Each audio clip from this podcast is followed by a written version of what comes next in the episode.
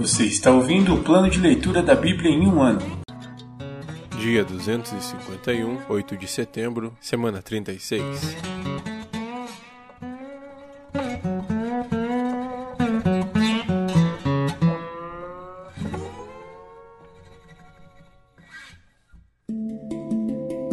Novo Testamento.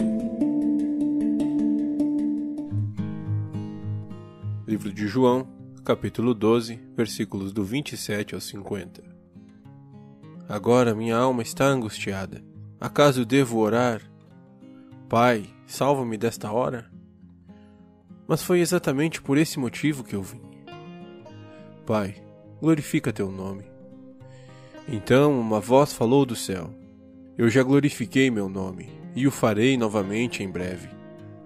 Quando a multidão ouviu a voz, alguns pensaram que era um trovão, enquanto outros afirmavam que um anjo havia falado com ele.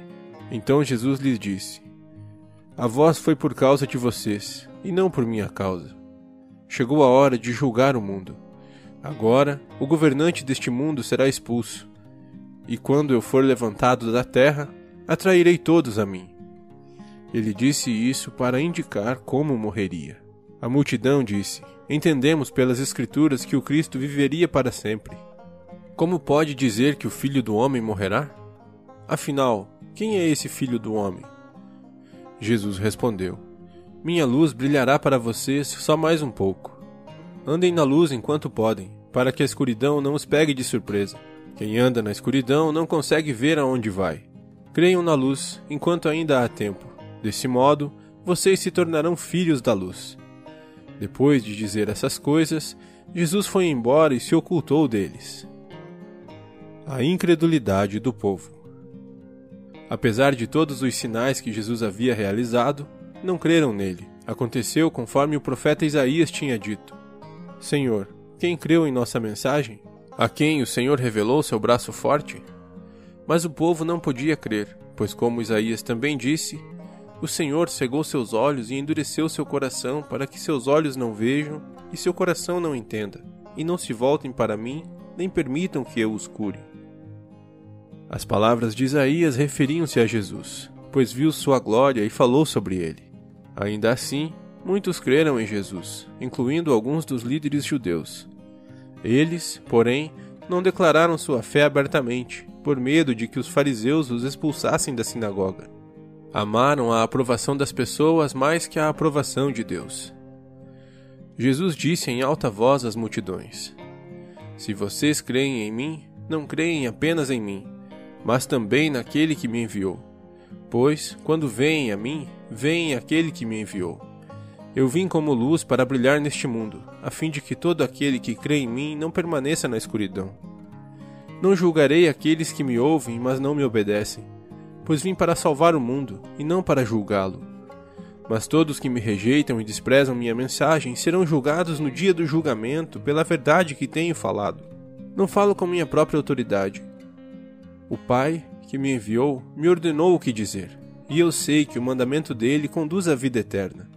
Por isso digo tudo o que o Pai me mandou dizer.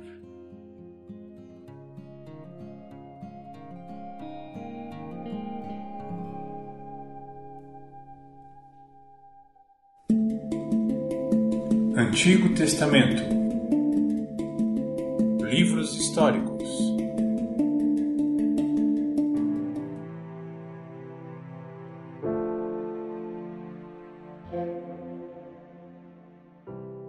Segundo livro das Crônicas, capítulo 16. Os últimos anos do reinado de Asa.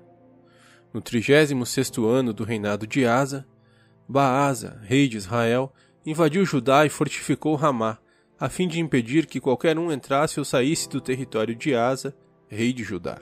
Em resposta, Asa removeu a prata e o ouro dos tesouros do templo do Senhor e do palácio real.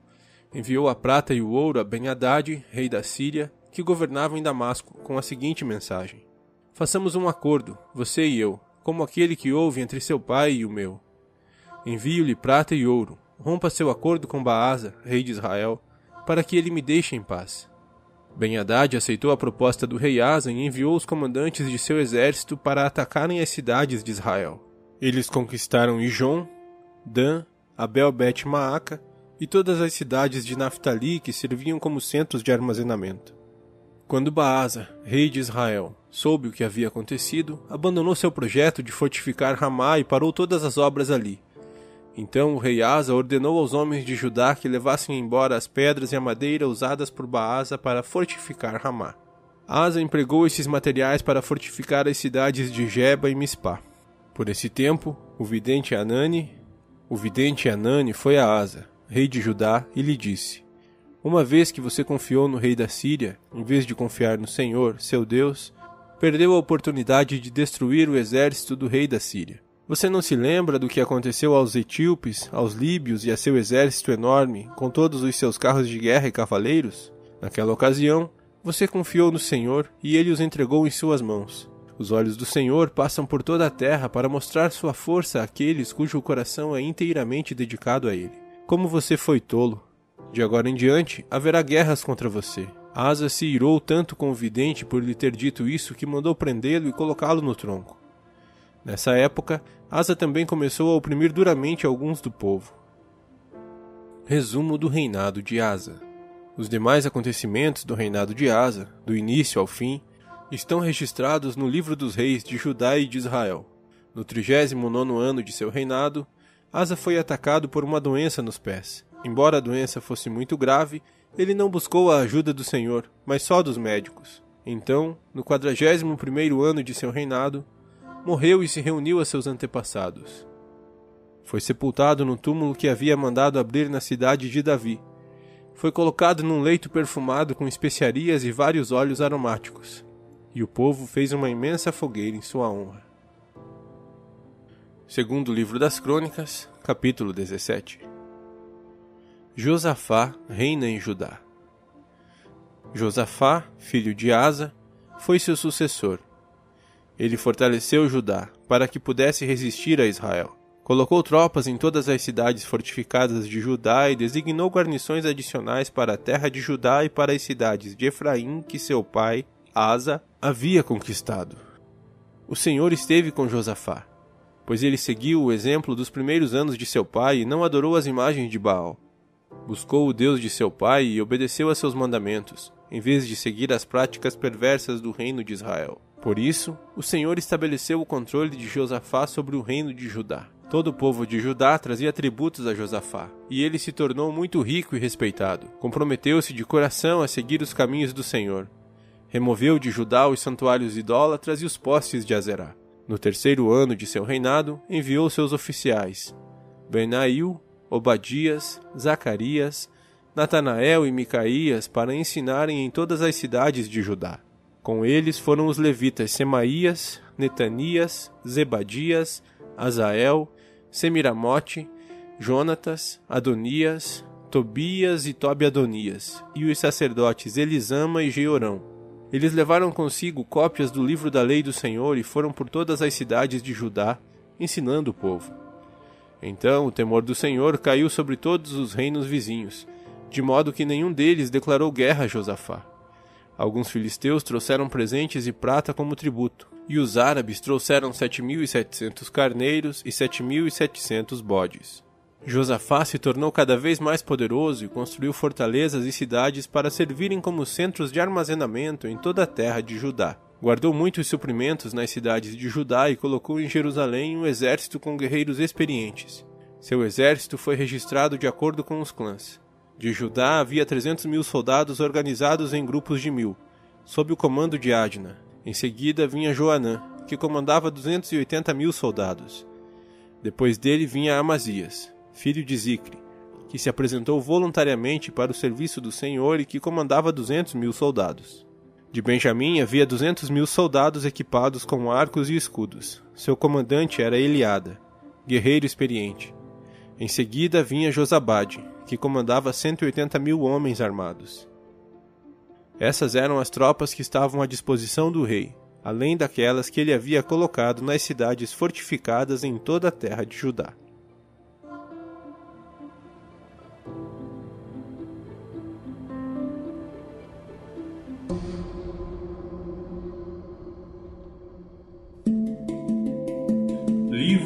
poéticos.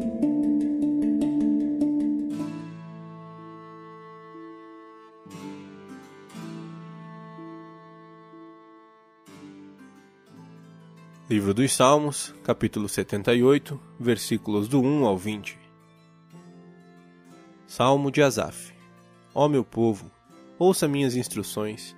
Abra os ouvidos para o que direi, pois lhe falarei por meio de parábola Ensinarei enigmas de nosso passado, histórias que ouvimos e conhecemos, que nossos antepassados nos transmitiram.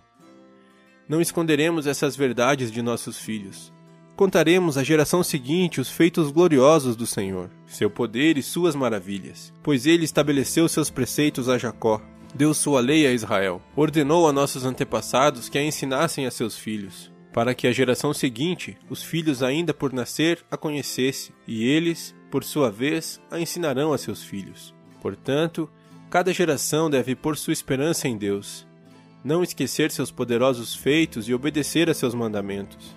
Assim, não serão como seus antepassados, teimosos, rebeldes e infiéis, que se recusaram a confiar em Deus de todo o coração.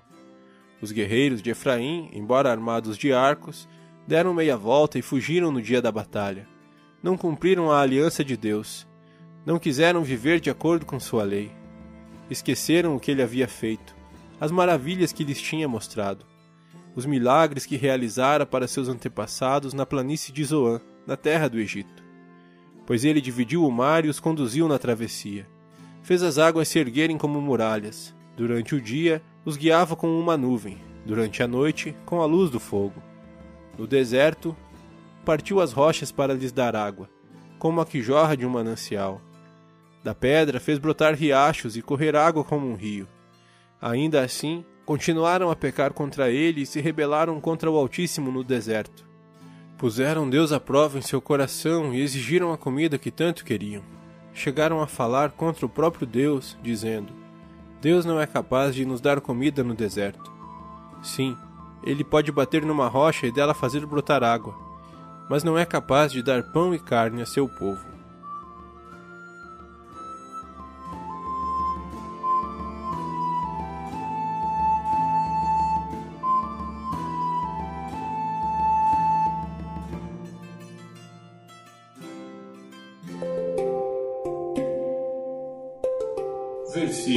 Semana.